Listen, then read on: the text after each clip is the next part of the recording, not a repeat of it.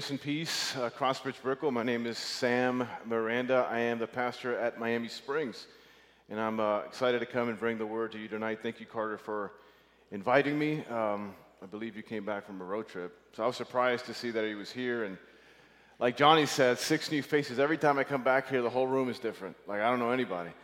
The turnover in this place is amazing, but I'm glad you're here, and I'm glad we're going to dig into the word uh, tonight. We're in a series called Tables. It's our series of Lent. And today we're going to talk about the second table, the disciples' table. And at this Passover meal, Jesus is talking about his, his body being broken, his blood being spilled, as he's securing a seat at the Father's table because about what he was going to do, what it was going to cost Jesus. There's no lamb at this table, unlike the first Passover in Exodus, if you've been following along the series, because the lamb was with them at the table. And so I'm to do, I'm to do a little bit of Bible reading, if that's okay. You guys do that? All right, all right. So if you have your Bibles or your app, really cool in the back, I took some pictures, or you can fix your eyes on the screen. From the Gospel according to Luke, chapter 22, I'll be reading verses 1 through 23. And then I'll be talking about five things, five reasons why the meal that we're going to participate later on tonight is above and beyond any other meal that we've ever had. Here's what God's word says. Now, the festival of unleavened bread called the Passover was approaching, and the chief priests and the teachers of the law were looking for some way to get rid of Jesus, for they were afraid of the people. Then Satan entered Judas, called Iscariot, one of the twelve. And Judas went to the chief priests and the officers of the temple guard and discussed with them how he might betray Jesus. They were delighted and agreed to give him money. He consented and watched for an opportunity to hand Jesus over to them when no crowd was present. Then came the day of unleavened bread on which the Passover lamb had to be sacrificed. Jesus sent Peter and John, saying, Go and make preparations for us to eat the Passover. Well, where do you want us to prepare for it? They asked. He replied, As you enter the city, a man carrying a jar of water will meet you. Follow him. Follow him to the house that he enters, and say to the owner of the house, the teacher asks, Where is the guest room where I may eat the Passover with my disciples? He will show you a large room upstairs, all furnished. Make preparations there. So they left and found things just as Jesus had told them. So they prepared the Passover. And when the hour came, Jesus and his apostles reclined at the table.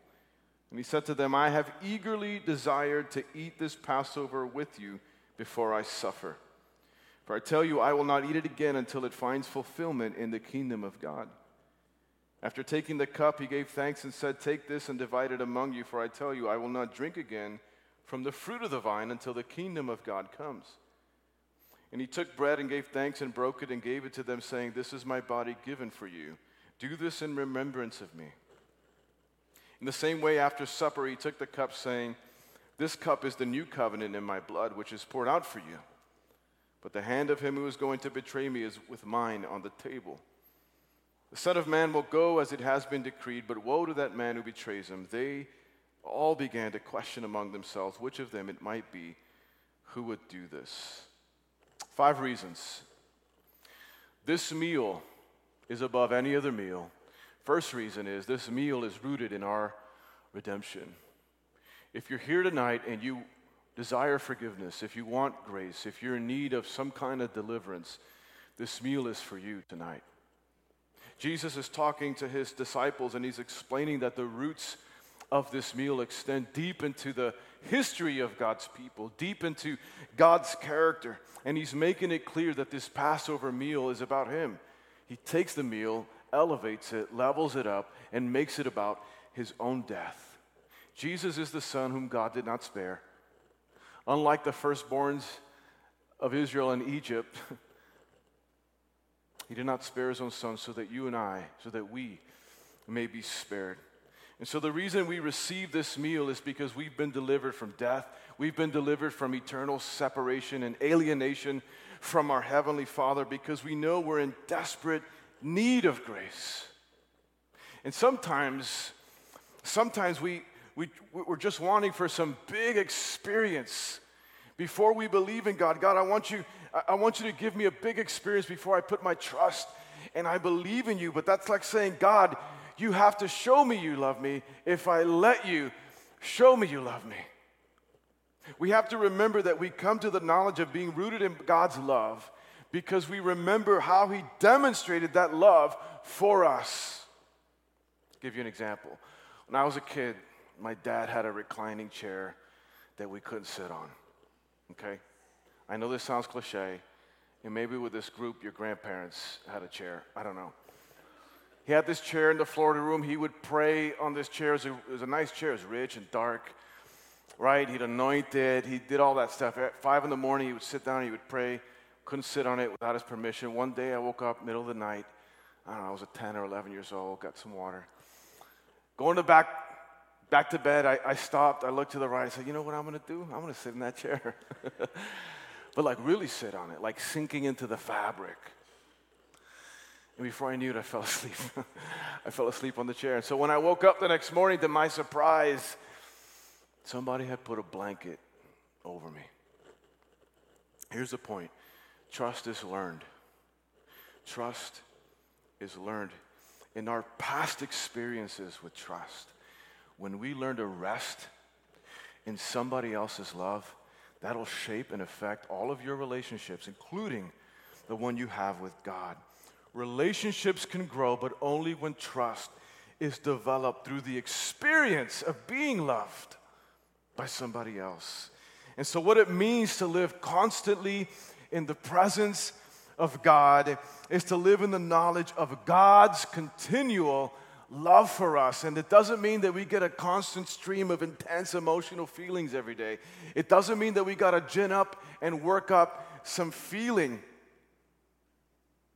But the closest that comes to this experiential trust, when we think back and we remember, especially on, on this night, knowing that we're loved and abiding in that knowledge as the Holy Spirit is leading everybody in this room in gradual steps. By the way, don't forget, everybody's on a different spectrum on the journey. And don't think that because you love somebody else and you don't see results, that you're loving that somebody else is a complete waste of time. The Holy Spirit is guiding everybody in steps towards this knowledge. Here's the second reason why this meal is above any other meal this meal is planned by Jesus Himself. If you've ever been invited to dinner, don't lie. You know that you love being at the table when the host just celebrates the fact that you're there, just because it's you. Just because you're there, you're being celebrated. Jesus provides instructions to how, to where this meal would be prepared. He tells Peter and John, and so it's very clear this is Jesus' idea under his leadership according to his plans, meticulously planned. Now, I've been married for 26 years, and I think about how ill prepared I was and how poor plan my marriage was. Unlike my oldest daughter, who got married two weeks ago, and um, man, that wedding had like two backup plans to the backup plan. And so sometimes my wife and I, we laugh, we look at our wedding pictures. It's really ghetto, guys. I mean, we kind of staged like this white Camaro in the parking lot, like we were leaving. You know, it was just, you know, we, we had a poorly planned wedding and we laugh. And, and sometimes I have to remind my wife listen, my poor planning doesn't negate and never negates and didn't negate my strong desire to marry you. Like, I want to be with you. What we see here, though, is Jesus is meticulously planning this meal. And this is important. He carefully tells his disciples in verse 16 how he strongly desired to eat this meal with them before he suffered. He's longing, he's longing for them to join him at the table. He's longing for us to join him at the table. And if that's true, which it is, then we need to ask ourselves a question Do we long to join Jesus at the table? Now, Matthew tells us that all the disciples, Matthew's gospel, all the disciples abandoned him. In his great hour of need, they all left him, gone, ultimately alone. Ultimately, he was abandoned. And even knowing that, just like he knew that some guy with a jar in the water was going to be there because he's God, even knowing that, he still desired to eat with his friends. And like them, that would be us, Jesus knows those things in our hearts, the things that we'd rather not show people. That sin, yeah, that one that we'd rather not have anyone see. He knows it. In fact, He knows corners of your heart that you don't even know. And yet He still desires. And He says, I desire to eat this meal with you. I don't know, for me, it's this desire for Him to join me that invites my desire to enjoy this meal with Him even more. Like, I want to eat this meal with him. And how do we do that? Well, we, we did it today. We, we sang, we worshiped, we prepared our hearts, we confessed our sins. Hopefully, before we eat this meal tonight, confess your sins, reconcile with a brother or sister, joyfully expect in prayer. We prepare our hearts because we want to eat this meal with Jesus, because he desires to eat with us. Here's the third reason this meal stands above the rest this meal anticipates the future. How many in here want a foretaste of the new creation now? Right? Just four people? How many? It's funny, I asked the same question in the morning. I kid you not. Somebody in the back said, No! I was like, like the Seinfeld in me thought that was hilarious.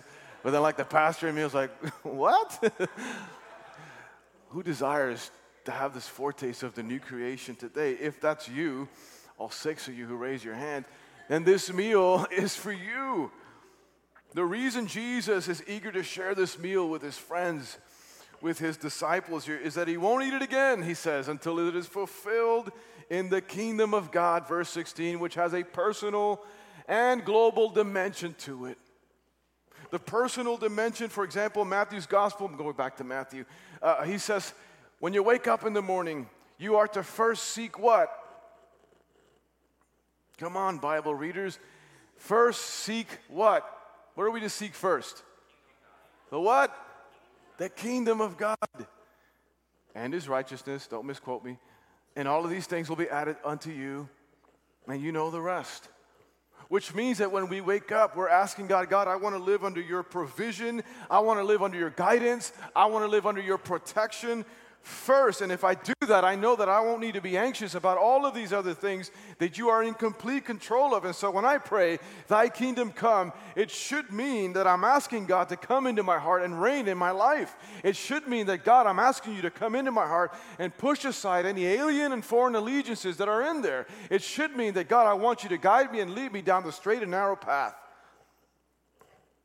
That's the personal dimension, but there's also global element. He says here in verse uh, 18, it's not just a, a present personal experience, but it's a future historical event where he will rule the whole earth in open, unopposed glory. So, this fragment of bread that we're about to have and this, this wine that we receive at the Lord's Supper is the first course meal of an eternal feast. It'll never end, never stop eating. But it starts today. You know, there is a way that we can use the future to waste today. Like, there is a way that we can just anticipate every what if scenario, plan for every contingency, believing that the next thing will be better, and I can't serve God with integrity unless it's ideal. Forgetting that what God is calling you to do next is tied into whatever He's calling you to do right now. Oh, well, you know, God will send it when I need it, you know and, and, and we lose focus on our purpose.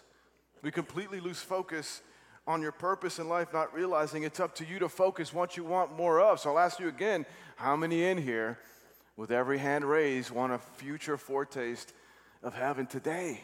You want that. You want that right now. And if you do want it, then focus on this, this ever expanding table that it's just growing. Growing. This table is going to be massive one day ever expanding table with Jesus now. Stop focusing on the things that keep you in perpetual frustration. Focus on that future moment where Jesus raises the fourth cup of praise. And he says to everyone, with every, you know, it's the ultimate toast. He raises the fourth cup of praise at this eternal table and allow this imagery to move into your present moment now. Why? Why would we do that? Because we need to show the world a different narrative. We need to be in embedded with a different and better narrative than the narratives we tell ourselves narratives of grief and shame and trauma. We need to showcase peace and joy and righteousness in the Holy Ghost, which, by the way, Paul says in Romans is the kingdom of God. Here's the fourth reason why this meal is above any other it recalls, this meal recalls Jesus' substitutionary death. Do we all want a deeper understanding of Jesus' death? If so, this meal is for you. he says here, it refers mainly to himself and his redemptive work in verse 19. And we're to remember not just the external events of his death, the nails, the cross, right? The, the thorns, but their redemptive significance. We, re, we remember that Jesus dies as our substitute. We remember that, that by shedding his blood for us, he inaugurates, he initiates the new covenant. We, re, we remember that God's judgment is poured fully on him for our sins, and we are forgiven for our sins. So as we share this meal with him, we remember this unique, once and for all, fully sufficient, substitutionary death and as we remember, we experience in the depths of who we are the power of the cross working in our life, bringing life into those broken and dark places that we don't want to show nobody. Bringing life into our hearts, which is a very common experience for us, whether we want to admit it or not. For example, we sing songs. I don't know if you're familiar with the modern hymn, How Deep the Father's Love for Us. You know that song? You sing that song, right? The verse that says, um, What should I gain from his reward? I cannot give an answer, right? But this I know with all my what? What? What do we know? His wounds have paid my ransom. This is what I call a theology of the heart. If we desire a deeper knowledge and a deeper understanding of the cross, it cannot just be from a rationalistic perspective. It's echoed in song, what a lot of us feel in our hearts about the cross. I'll give you another hymn, Charles Wesley. Amazing love, why should it be that thou, my king, should die for me? He writes here uh, uh, in one of the stanzas, he says, Tis mystery. You didn't know I was going to go all Shakespeare tonight, right? Tis, tis mystery. Tis mystery, thine immortal, like how can the immortal die? Like what? That doesn't make sense. It's a mystery. How strange. How strange when we explore, who can explore this, this strange design, he writes? Well, in vain the seraph sure does try. It tries to sound the depths of love divine. And to be clear, I'm not espousing, and neither is Charles Wesley or any hymn writer, an anti intellectual approach to our faith. He's not asking us to shut off our, our, our non critical approach of our faith, but part of wisdom is realizing the human limits to intellect to being able to fully understand something that's so profound. God's substitutionary death on the cross is too profound to fit into some theorem, into some formula. Oh, but in vain the seraph sure does try, and when we try, we reduce it to much less than what it actually is. And while it's good to seek and understand with our minds, that's what we're called to do. That's why we got brains to seek and love God with all of our minds. Also realize that these things are always just two dimensional things of something that is so much, so much bigger. We can never fit God in a box. The Pharisees tried, but we can never fit God in a box. Understand that we can know God relationally with the language of the heart. And Wesley finishes this hymn. He finishes this hymn with the last verse, and he says, he says, Still the atoning blood is near that quenched the wrath of hostile heaven. I feel life, his wounds impart. I feel the Savior in my heart. If we want to understand deeper, well, then we need to access a different part of our brains. It's a part of our brains that loves to imagine, right? We, we can't, if our imagination is atrophied, we're going to have a tough time collaborating with God, with the new creation part of our brains that loves the language of the dramatic voice, the language, the pen of the poet, the language of story. And wherever deep, listen to this, just imagine the imagery here. A man broken, spit, mud, carrying a cross, blood mixed with tears. And wherever deep speaks to deep, we do understand with our minds in conjunction also with our hearts. You following? Here's the last reason why this meal is the ultimate meal. This meal forms a new community. Do we long for life in true community? Do we? Then this meal is for you. Jesus, uh, uh, immediately after eating, we learned uh, last week, or at least I preached at Springs last week, about the, the washing before the table. He moves immediately where the disciples are still arguing over who is going to be the greatest in the kingdom of God, which is why they missed the meal's meaning, which is why they missed the meal's transformative power. And we too can miss it in subtle ways, like we can leave here tonight and get annoyed at the person who's temporarily blocking you know, our exit. We can go to work later in the week and we can withhold forgiveness after being reminded of God's forgiveness tonight.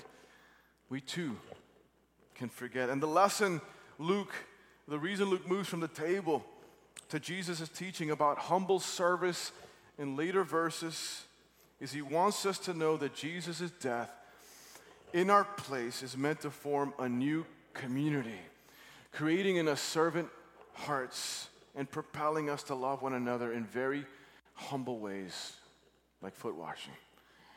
J.C. Ryle has a, has a quote. Listen to what he says. He says, He that eats the bread and drinks the wine in right spirit will find himself drawn into closer communion with Jesus, with Christ, and will feel to know him more and understand him better, but you can't understand them better in isolation. In fact, you can't fully know God in isolation. God is a communal God.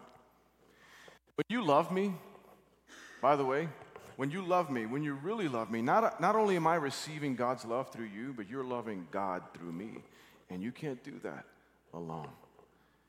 You need the, you need the cloud of witnesses around you. That's the beauty the Christian community. It's real, it's confessional. And when non Christians, I know we're not perfect, but when non Christians look at our look at our love and look at our community, they can meet Jesus vicariously through our actions and through our examples. People need to see the love of God demonstrated in our lives because this message that we, that we speak of and that we carry is not about ourselves, it's about Jesus. And it's about our dependency for his love, which is something we don't like being dependent. But counterintuitively, it's how we become independent. Being dependent on his love, God frees us to enjoy all things in their proper spheres, in their proper place. The emphasis of our faith then becomes placed on Him and not of ourselves. Amen. Would you pray with me?